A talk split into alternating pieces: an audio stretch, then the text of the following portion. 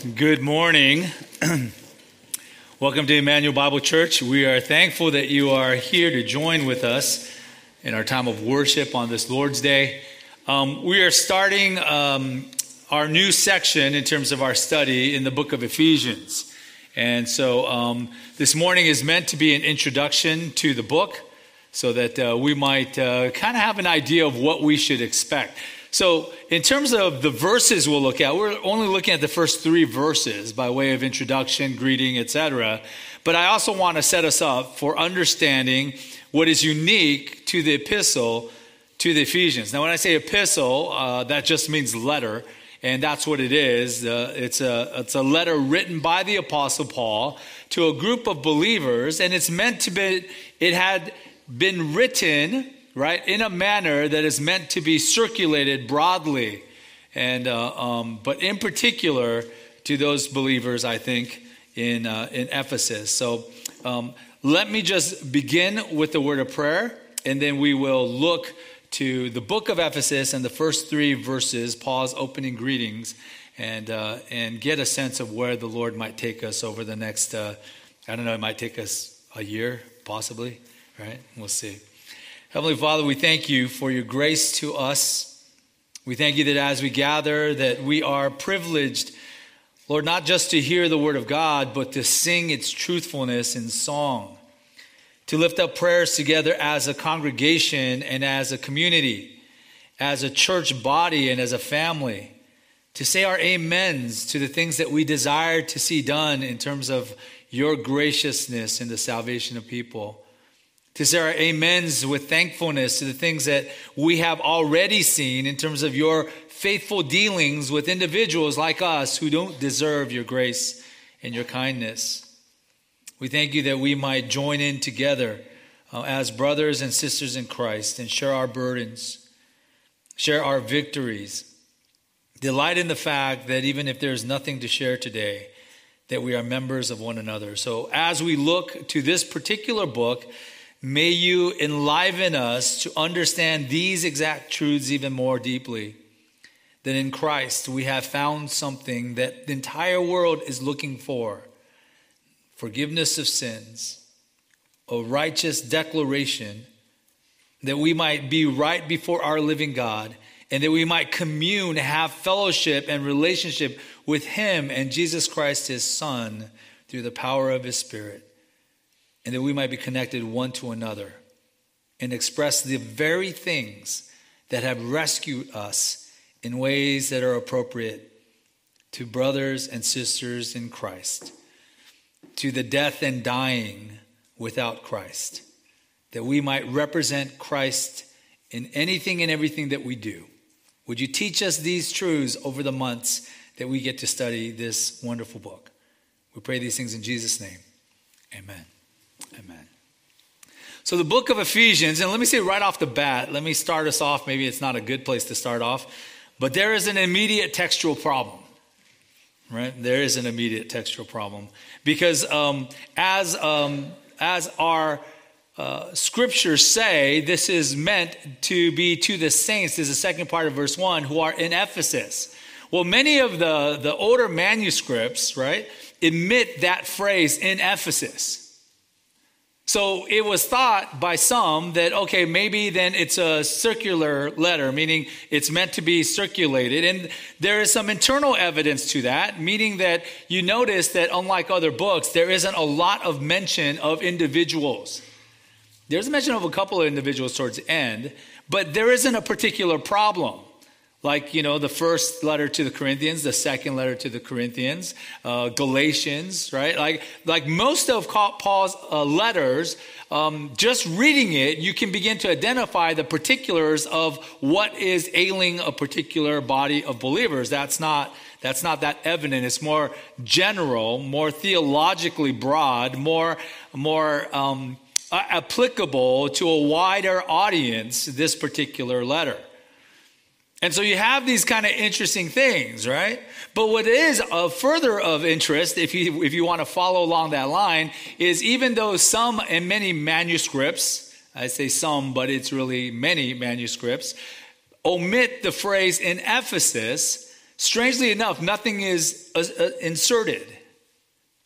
Like F.F. Bruce, great Bible scholar, New Testament scholar of a past generation, he has the very, and, it, and again, it's a very unique theory, maybe just to him, and I, I don't, I don't buy it. I'm just kind of letting you know. But his theory is that it is omitted on purpose, and people, whoever's delivering the letter, is supposed to write in Laodicea, right? Or some other place, right? Rome, probably not Rome. Paul's writing from Rome, right? But wherever else it's supposed to be taken, that they're supposed to write in the city. Well, it's an interesting concept to make it as that circular of a letter that it's uh, to be applied to whatever region. But it's highly unlikely because there is no manuscript out of the hundreds of manuscripts, right, that have any other city. It is either in Ephesus or it's nothing. And the nothing makes for this very awkward kind of translation of, of you know, um, this is a letter, right, um, to the saints who are in and are faithful in Christ Jesus, right? Like it's just kind of this this interesting dilemma. And where where where does that take us? I think simply to this. I believe that it's probably written to the Ephesian church, right? Or to a number of churches in the Ephesus area. Um, but beyond that, it was meant to be widely circulated. But I think all the New Testament letters are understood by their inspiration to be widely circulated. And I think that's really what we have here in Ephesus a letter um, that is written with the Ephesian churches in mind, but is broad enough that is meant to be helpful for all Christians in every church in all generations. And that's why it can be so helpful to us. The letter to the Ephesians is written in uh, about AD 60 to 61. Um, why that is significant is because it is one of the prison epistles. Um, Paul was in prison. Well, he was in prison a few times, right? But this is probably written during his uh, first Roman imprisonment. And the prison epistles are comprised of Ephesians, this book, Philippians, Colossians, and Philemon.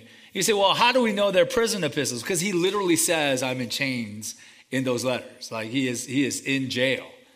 But even as he describes what it's like for him to be in jail, that he's receiving friends, that he's interacted with individuals, that people come and go, that he gets to talk to these individuals, that all of that kind of stuff, it suggests that it's some form of house arrest, that he has some freedom to walk about, right? That even if he is under house arrest and they're kind of watching him, people could visit, they could pray together, they could go through the scriptures together. There's a lot of ministry. He's writing all these letters, there's a lot of stuff happening.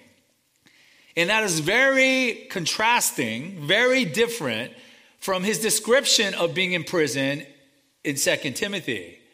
2 Timothy is Paul's final epistle, um, and it's the last epistle before he's martyred. And there he talks about being left, right? Left without any friends. He has been abandoned. He is cold. He could use a cloak. And he asked Timothy to bring the parchments because everyone's left him. He anticipates his death. He says he's already being poured out as a drink offering. He uses a similar metaphor in, uh, in Philippians, but it's much more optimistic. And it sounds like, even if, and towards the end of that, it sounds like, you know, the Lord's going to deliver me because there's more ministry to be done. But by the time we get to Second Timothy, he is rotting in the Mamertine prisons in Rome, and he will soon be martyred. So that's why we distinguish between the first imprisonment, the second imprisonment. But what we should take from the idea that is part of the prison epistles is some of the similarities. If he's writing these letters, Ephesians, Philippians, Colossians, and Philemon around the same time, then you think about like just how is he thinking in those two, three years?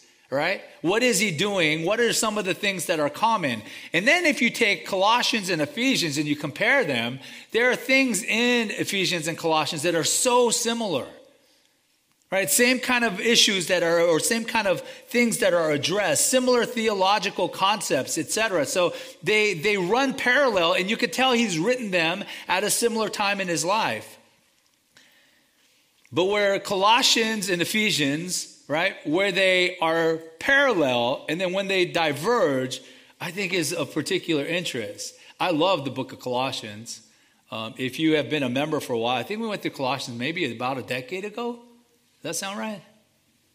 maybe longer. Some of you guys aren't even that old. I don't know. But, but you know, Colossians was a fantastic book. And one of the things I loved about the letter to the, uh, uh, to the, uh, the Christians in, in Colossae is that it's, it's all about the supremacy of Christ. There's such a rich Christology. He is on every page and every thought, and the exaltation of Christ is throughout that book. That's, that's Colossians. Well, Ephesians is similar, but in a different way. It is not so much about his supremacy, right? The, the, the, fact that all things are for him and to him and must be, you know, given over to him. It's, it's more about his immeasurable wealth in grace towards us. So whereas Colossians is emphasizing who he is in terms of his highness, in terms of exaltedness, Ephesians seems to be emphasizing more of, of Christ and all he has done for us so that we receive the wealth of his immeasurable grace. It's both an exaltation of Christ, but one is his being, his person, his value, his worth, and the other is all of his value and worth that he has granted to us. And that's what I love about the book of Ephesians. If you want to divide the book into its component parts, there's really only two major, I think, divisions. And it's just the first three chapters and the last three chapters. It literally divides very cleanly. Uh, chapters one through three, um, as we see there, we can, we can call that it's our position in Christ. In other words, who are we in Christ? What is our position before the Lord that, that Christ has won for us? That's chapters one through three. It is the more doctrinal or theological part of the letter. And there's a reason for that. Paul is going to build for us a theological basis of how we should live. He is not immediately addressing how you should live. He is saying, This is who we are in Christ. This is what Christ has accomplished in us. This is what the grace of God means for us. This is what you were, and this is what you are in Christ. And as a result of that, the second half of the book is about our practice, it's about our duty. See, I know some of you young kids want to laugh at the word duty, right? But it is. It's about our responsibility. But see, be careful because I think there's a tendency in some of us to emphasize practice, duty, responsibility in such a way that that's what we just naturally gravitate towards. But you go there because of who you are, not because of what you are trying to be. You go there because of what Christ has done and the wealth of his grace towards you, and that leads you to desire to live differently. It's a, it's a love motivated responsibility and practice that flows out of the theological doctrinal truth of the spiritual wealth that we have in Christ. So it divides very cleanly. In fact, can I just give you a little excerpt of, of how cleanly it does divide, right? If we take the first three chapters and we're saying it's about our theology, about our position in Christ, listen to Ephesians 2 8 through 10, which you're probably familiar with. And I'll mention a couple more times as we're doing this introduction to Ephesians. But Ephesians 2 8 through 10, it's on the screen there. For by grace you have been saved through faith now emphasize this, and this is not your own doing, it is the gift of God, not a result of works, so that no one may boast. For we are his workmanship, created in Christ Jesus for good works, which God prepared beforehand that we should walk in them. And so you see, like, right in the middle of the first three chapters is this theological summary of saying, this is how we are what we are. Not because we have done it, not because we have earned it, not because of anything that we might say, dude, at least I'm better than you. I chose Christ. At least I'm better than you, you know? I, I'm, I'm less sinful. The whole point is there's no basis of boasting. Grace is the basis by which you have been saved. Yes, through faith, you have placed your faith, but that's it. The idea of saying through faith is not that you have somehow built up some PowerPoints of faith, but the idea is that that's all you could do is to believe. You've offered nothing, you've brought nothing. All your salvation is through him, and that salvation, according to Ephesians 2:10, that verse 10 there, makes us his workmanship created in Christ Jesus for good works. See, so all of that is leading to okay, so this is what we do. This is what Christians look like. This is how Christians act because we are Christians, because we are in Christ.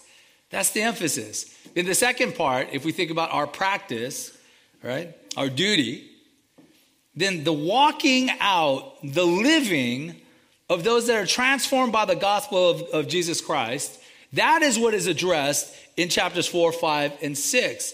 And in the opening verses of that division, right, in chapter 4, which would be the, the section on practice, this is how the first three verses read Ephesians 4 1. I, therefore, a prisoner of the Lord, a prisoner for the Lord, urge you to walk in a manner worthy of the calling to which you have been called, with all humility and gentleness, with patience, bearing with one another in love, eager to maintain the unity of the Spirit in the bond of peace. How do we define what a Christian is? Chapters 1 through 3. How do we define what a Christian looks like? How do we, how do we see their life?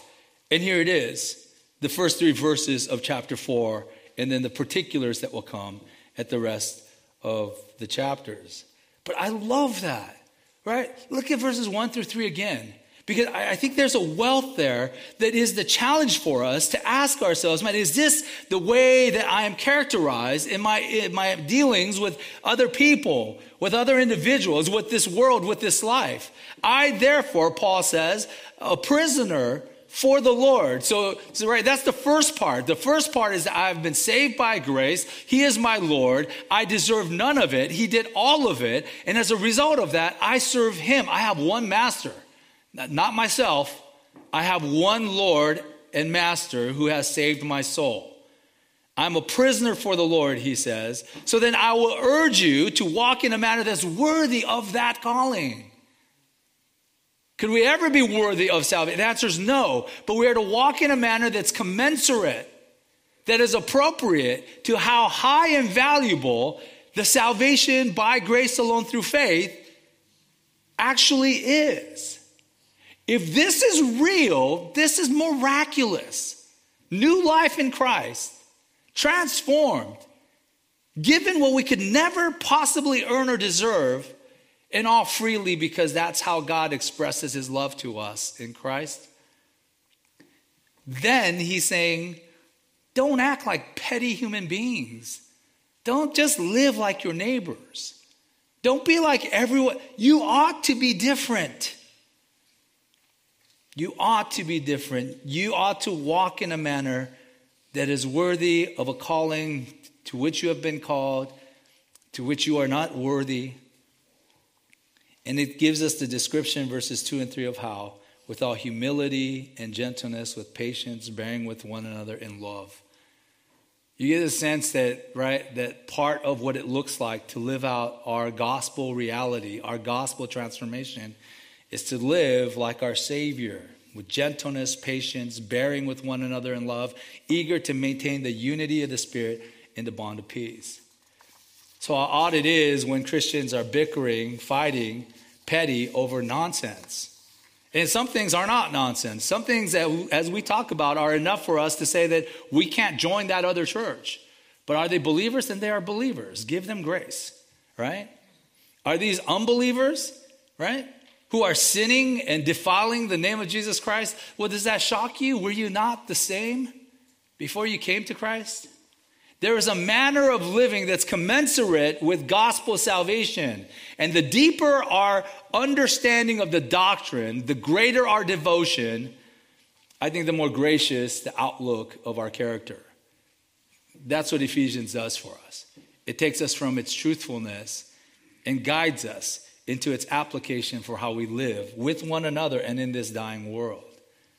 That's how we might introduce this book. But let's take a look at the first couple verses then. All right? Um, let's take a look at the opening lines of the letter um, to the Ephesians. You know, I, I, whenever we do a, an epistle, especially the Pauline epistles, I usually have one message just for the opening greetings because it's kind of odd. Like, it's hard to fit that in with everything else.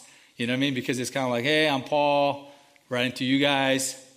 Good to hear from you, right? Like it's that stuff, and you're just kind of, okay, let's get to the meat. But don't gloss it over because there's reasons why I think Paul chooses, by inspiration of the Holy Spirit, to address things in the way that he does. And in verse 1, uh, uh, I'd like to emphasize that, that Paul and the, the, the saints in Ephesus, Paul intentionally, and I think under inspiration, um, identifies them in Christ Jesus. It is about their identity.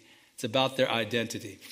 When you think about identity, right, we use names to identify something, to distinguish it from other things. And then with inanimate objects, right, that's my car, you know, that's my coffee, right? We just call it something and it's generic and that's fine.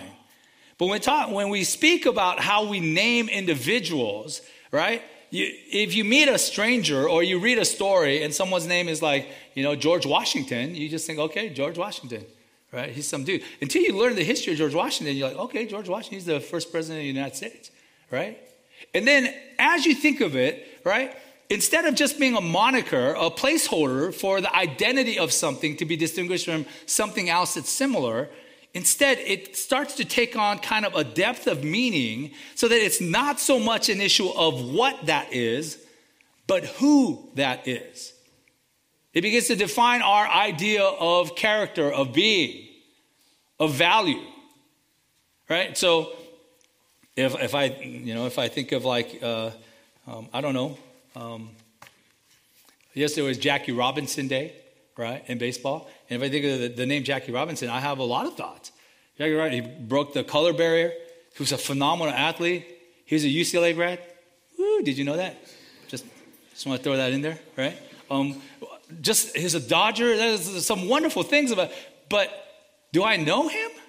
No, I know about him, right? I can appreciate him from a distance. If I say the word Kathy, that's my wife, and I know about her. I know the things that she stands for, the things that she is. Um, but it comes with affection, right? I care about her in a way that I don't care about Jackie Robinson. And if you say, hey, we're going to erase Jackie Robinson Day and everyone is, is proclaimed to stop thinking about him, I might say, oh, that's not nice, but all right, you know, like it doesn't really, doesn't really change much, right? But if someone says, hey, we got to stop thinking about Kathy Park and we're not going to, I say, ho, ho, ho, hold on a second, pal, right? There is a, a moniker, a name, an identification, right, for human beings in particular that tell us something about what we are, about who we are. It defines us. It gives us character. It gives us purpose. It gives us value. We are so much more significant than simply which one of you is this, right? If we go into a, a, a, hall of 200 people that we don't know and we're looking for one person named David Lee, because there's so many David Lees, right? That could be problematic. But let's say you're just calling out a name that you don't know, you know, Gunther Park or something, right? And so you go up and you literally say Gunther Park. And the significance is only that it identifies somebody in terms of who they are distinguished from someone else. But again, if I'm calling my, my wife's name, or even by, you know, if I'm saying honey, right, in a crowd of people, then I'm looking for a particular person that I have relationship with. This is what we mean by identity and what we mean by being identified in Christ Jesus. I hope I can unpack this for you well. We begin with Paul himself and his identification that he is an undeserving apostle of Christ Jesus. That's, that's the opening lines. Paul, an apostle of Christ Jesus by the will of God. The reason why I insert the adjective that he is undeserving is because that's what Paul would say of himself, right? He was the great opponent to the followers of Jesus Christ in the first century. In fact, Paul refers to himself as the foremost of sinners in 1 Timothy 1. And the reason why is he says because he was formerly a blasphemer. He called Christ not the Christ. He called Jesus not the Son of God, right? He was a blasphemer. He was a persecutor and a violent aggressor. He stood and held the coats and approved of those that stoned Stephen to death. He was fine with murder because his followers of Christ deserved it. And so when he thinks of himself, years later, even as apostle, he thinks of himself as the foremost of sinners. So it's not in himself or by his deserving at all that he is called an apostle of Jesus Christ. And yet here he is by the will of God, right? An emissary for Jesus Christ the Lord. The word apostle, apostolos, means an envoy, an ambassador, someone, a messenger, someone that goes on behalf of his authority, of his king, or of his nation. And Paul's identifying himself as an ambassador of Christ. The key thing in that particular term is the idea that you are sent. It, suggests, the term apostle itself suggests that you are authorized by another, not by yourself. Right? There's no such thing as I am Nam, I'm an apostle of Nam Park, of the kingdom of parks. Right? It doesn't work. An apostle is sent by another, one in authority over him. It implies immediately what Paul would say explicitly throughout his different works, right? That he belongs to Christ, that he represents his king, the Lord Jesus, and he represents him to the Gentiles and to the Jews.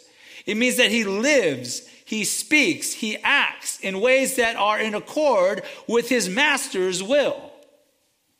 He's here to do what Christ would have him to do, not to do whatever he wants to do. And it also suggests that his authority, his authority to do miracles, his authority to speak prophecy, his authority to write down inspired scripture through the power of the Holy Spirit, all of that had nothing to do with himself, but was empowered and authorized by his master, Christ Jesus. He's just simply a steward, right, of the authority that his Lord has granted to him. That's what it means that he's an apostle. By the way, you guys know Paul, Paulus, is a Greek term that means little. Remember, he is Saul of Tarsus. That's his Hebrew given name. And uh, I don't know, I mean, I, his parents seem to be like really solid, you know, Jewish parents who sent him not just to synagogue, but had him trained as a Pharisee, etc. But Saul? Really? Like the only Saul I know in the rest of the Old Testament, right? Is the first king of Israel. Not, not the greatest person. I don't know if I'd name my kid Saul, right? Paulus is what he is called, and perhaps what he has chosen to be called. Starting in Acts 13, it says Saul, who is also known or also referred to as Paul the Greek, Paulus, simply means little. It implies humility and a sense of, you know, insignificance.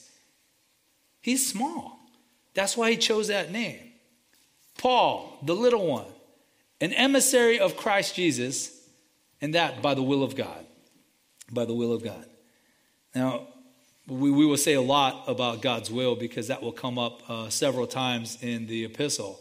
In fact, it comes up four times in the space of the next you know, um, eight, eight, nine verses, between verses uh, um, 1 through 11, four times the will of God is, is mentioned because all of this, what Christ has done in terms of saving Paul, in terms of calling Paul, in terms of sending Paul out, all of this is by the will of our Heavenly Father. That, that's the point.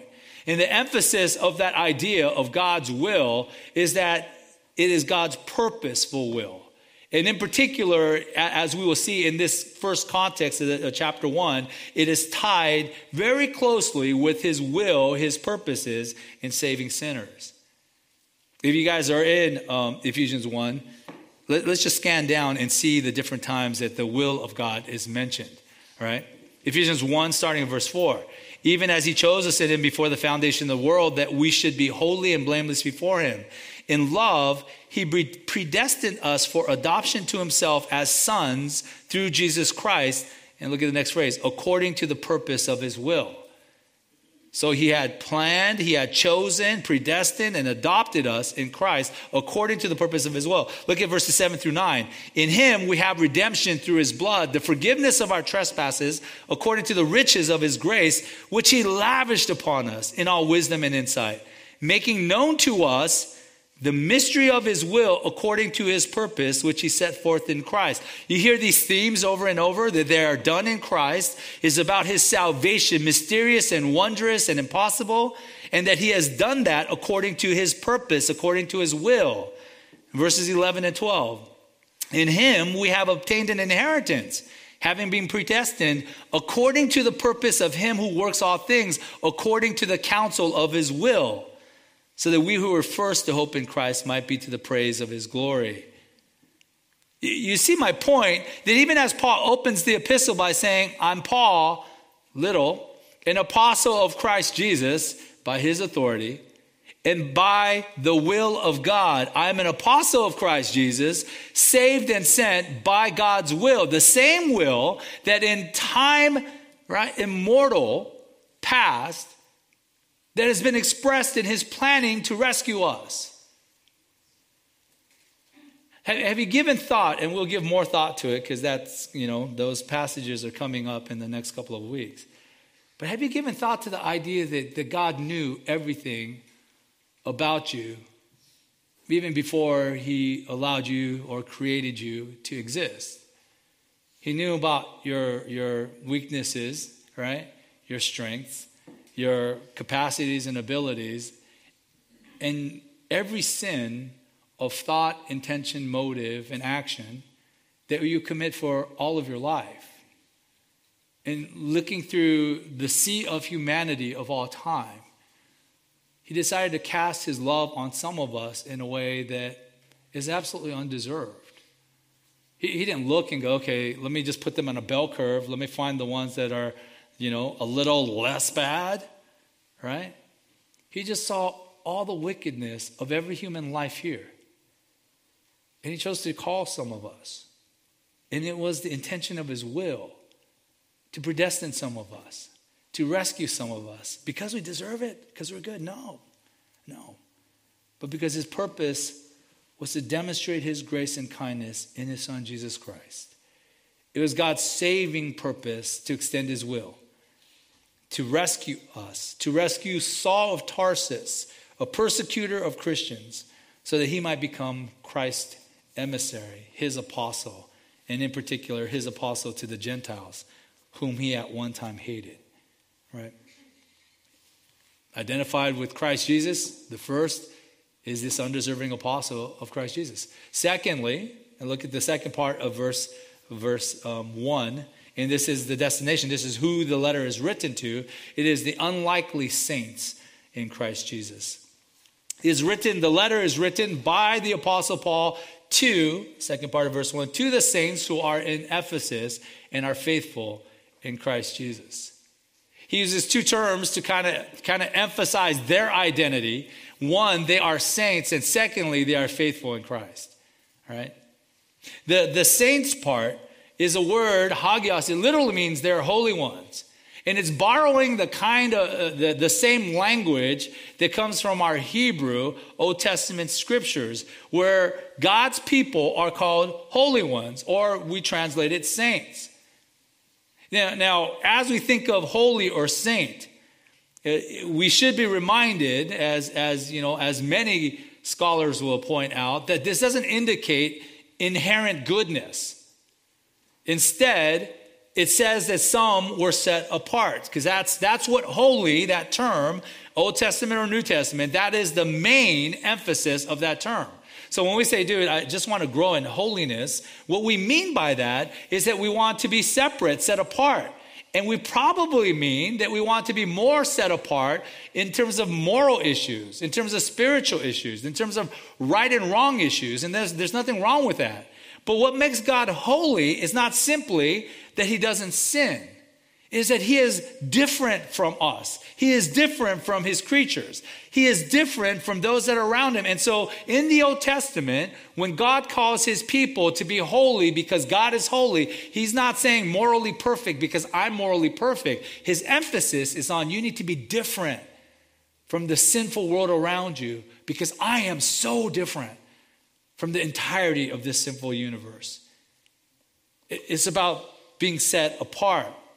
And that's a term that, that Paul finds uh, to be the best term to describe these Christians who are in Ephesus, right? They are holy ones, set apart people, not because of great piety or because of something that they are doing, but because of what Christ has accomplished for them. Not in ourselves, but in Christ. And we go back to that same, right? Uh, Ephesians 2 8 and 9. For by grace you have been saved through faith.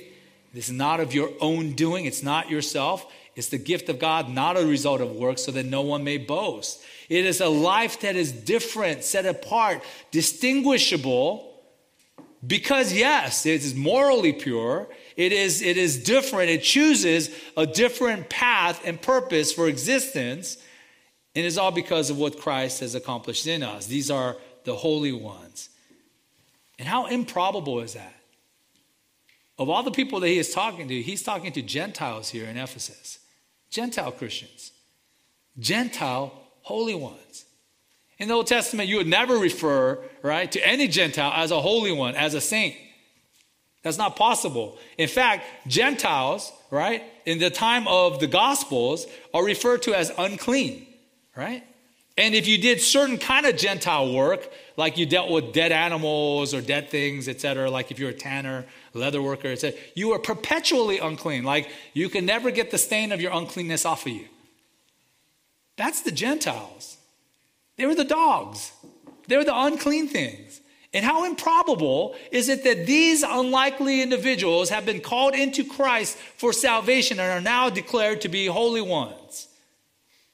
See, so the key of the first half of this letter is to establish that theologically the theology of our position in Christ. How did Gentiles, I assume most of us in this room are Gentiles, right?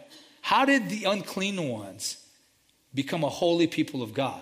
That, that's the theology of chapter 1, 2, and 3. But then the second part, the second half of the letter, is to give us help in how to live in a manner that's worthy of this salvation and this calling.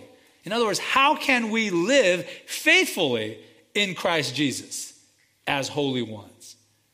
Right? And that's, that's literally the two descriptions that Paul uses um, of these individuals, these Christians. He says to the saints, the holy ones in Ephesus, and right, and the second part is uh, who are faithful in Christ Jesus.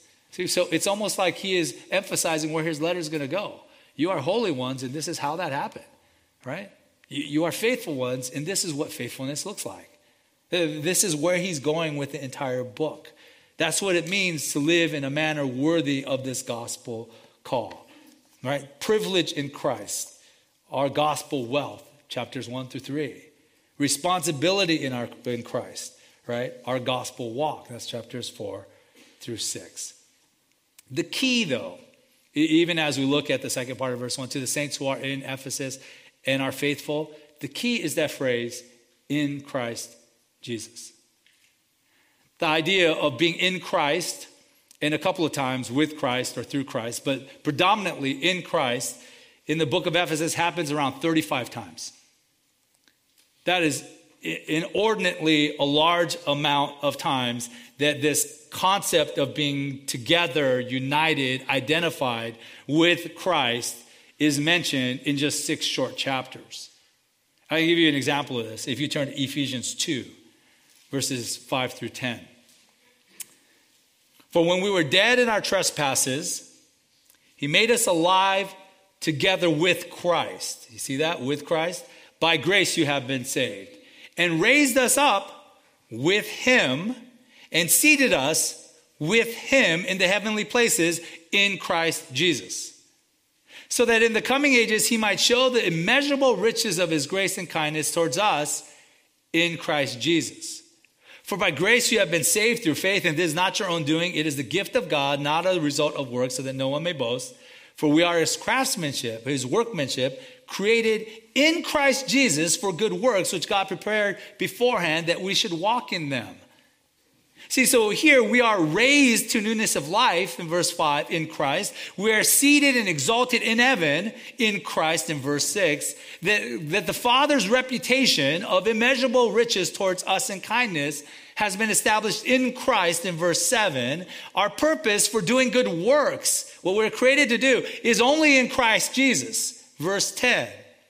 Ephesians is not the book that you go to to figure out how to fix yourself, how to prove yourself a genuine one, how to sanctify yourself by your own power. That's not the book that you go to.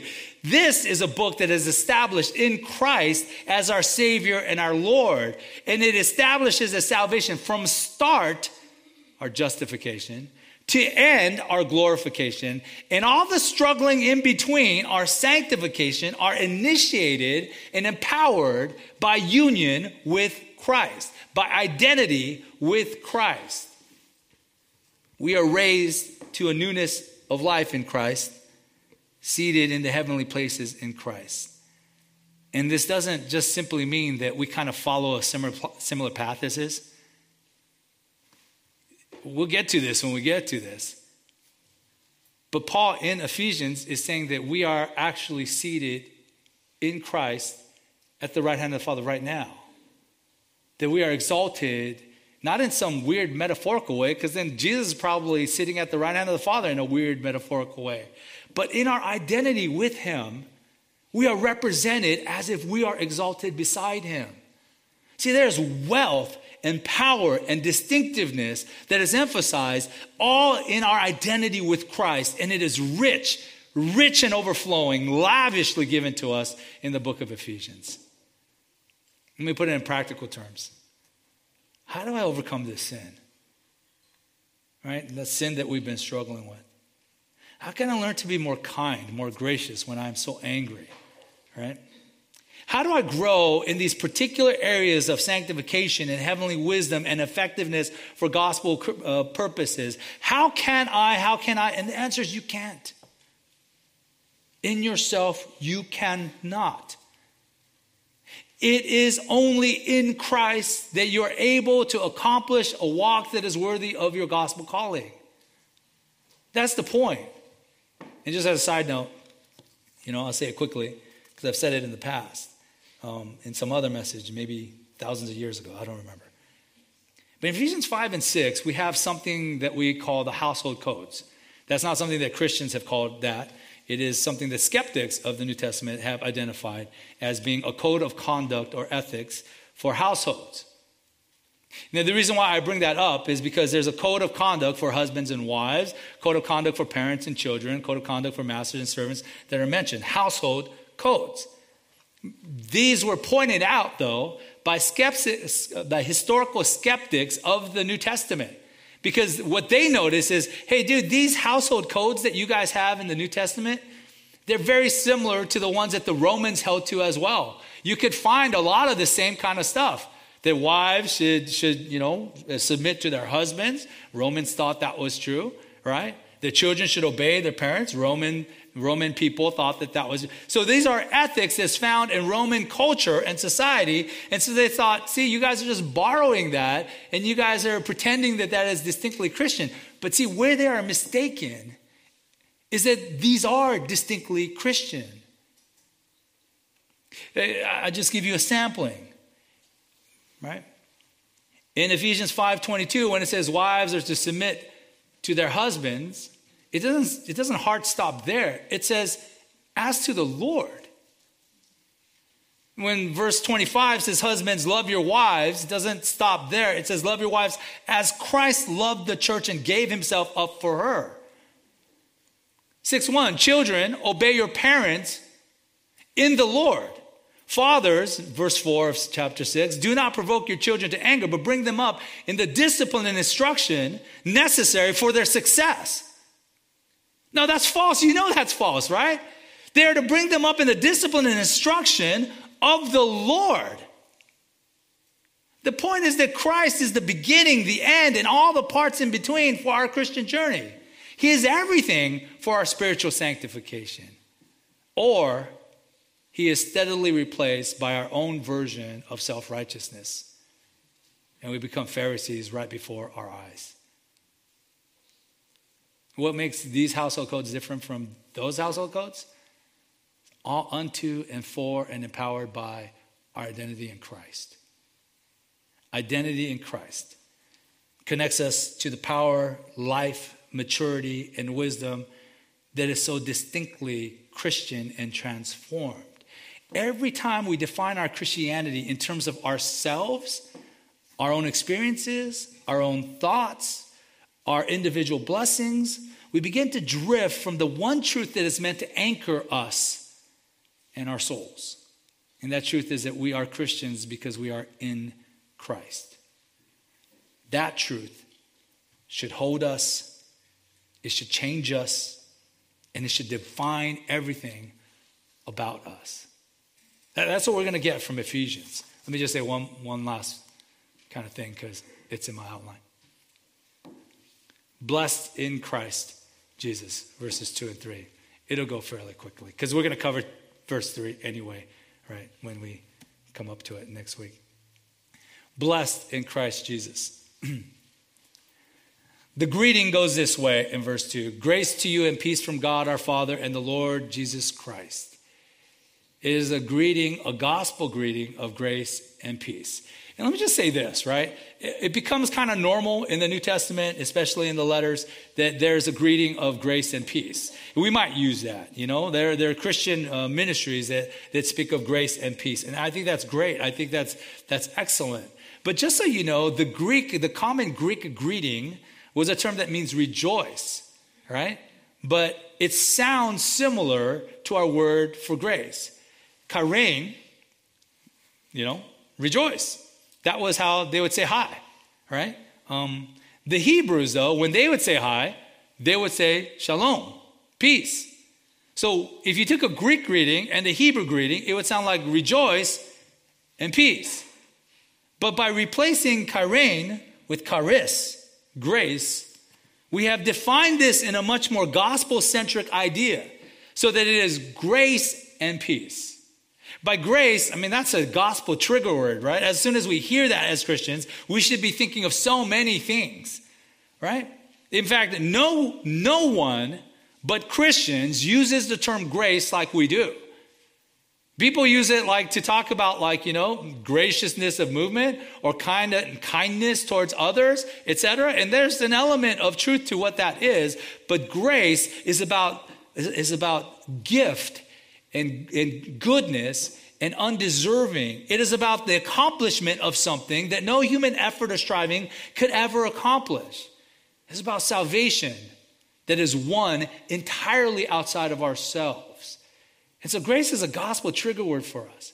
So that when we think about our salvation, we should always be thinking about how great and merciful and gracious is our God. Ephesians 2 4 but God, being rich in mercy because of his great love with which he loved us, even when we're dead in our trespasses, made us alive together with Christ. By grace, you have been saved. That's what grace means to us. Peace, again, is borrowed from the Hebrew shalom. In our definition of peace, is usually conceptualized as a ceasefire or a truce. But shalom speaks of a peacefulness a tranquil wholeness, a completeness. It's not just the ceasing of hostilities. There is a ceasing of hostilities, but there's so much more. It's not just the truce between enemies, but the kind of peace that reorients relationships so that we have peace with God and with our enemies. So that we have a new relationship. Not just that God stops being angry with me and I stop being angry with him. I stop hating Gentiles or Jews, whichever way that goes. But then now I'm reoriented with a peace that surpasses understanding that makes us whole and gives us relationship. Grace and peace, gospel greetings, right? Grace and peace from God our Father and the Lord Jesus Christ, right? I mean, we don't even have to say that it is God and um, Christ that is the author of these things. But let me just say this part of it from the outset, this letter is all about God's work in and through Christ. It is about, even in this greeting, it's a reminder of the exclusive work of God on our behalf through his Son. It, it's not just an expression of, of, hey, I wish you grace and peace in your life, but it's saying that you have grace and peace in your life. And I'm asking for more because that's what God does. He grants to us, right, as, as our Heavenly Father. And don't miss the possessive pronoun. He is not just God the Father, distant and, and uninterested. He is our Heavenly Father, our Father, God our Father, and it's Jesus, our Lord, right? the Lord Jesus Christ. And it is from both of them, God our Father and the Lord Jesus Christ, that every spiritual blessing flows. I'm just going to read you um, and explain just a short part of verse 3 because we'll cover it again. Blessed be the God and Father of our Lord Jesus Christ, who has blessed us with Christ in every spiritual blessing in the heavenly places. This is the first verse in, um, I think it's about 14 verses, right? Oh, no, no, it's less than that. But verses 3, I think through 14, right? That entire section, right, is a singular prayer. Oh, let me say it this way it's a singular sentence. Remember how like you used to write sentences in English and get busted because this is a run on.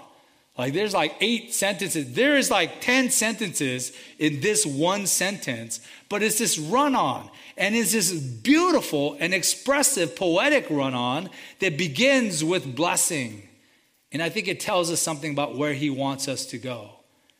He says the word blessing, right, or blessed three different ways. Paul says, Blessed be God, the Father of our Lord Jesus Christ. And that is an exaltation of who God is. Why? Because he has blessed us in Christ. Is that in Christ again? He has blessed us in Christ with every spiritual blessing in the heavenly places. So there is God be blessed. He has blessed us with every spiritual blessing in the heavenly places everything, not just most things, but everything that is good and excellent and spiritual and, and beneficial for our sanctification, God has granted to us in Christ Jesus. See, we look forward to our study in the book of Ephesians because I think, I think it highlights the glory of God and the work of Christ. It'll speak of our position in Christ first, right? The theology that builds our doxology, that builds our worship. And then it'll speak of our practice of what it means to live for Him and to live in Him. And that practice, right, is an act of praise. So that both theology and practice really are meant to be one singular doxological living to His glory and for His praise and purposes. This is the book of Ephesians. And it is what we look forward to in the coming months. Let's pray. Heavenly Father, we thank you.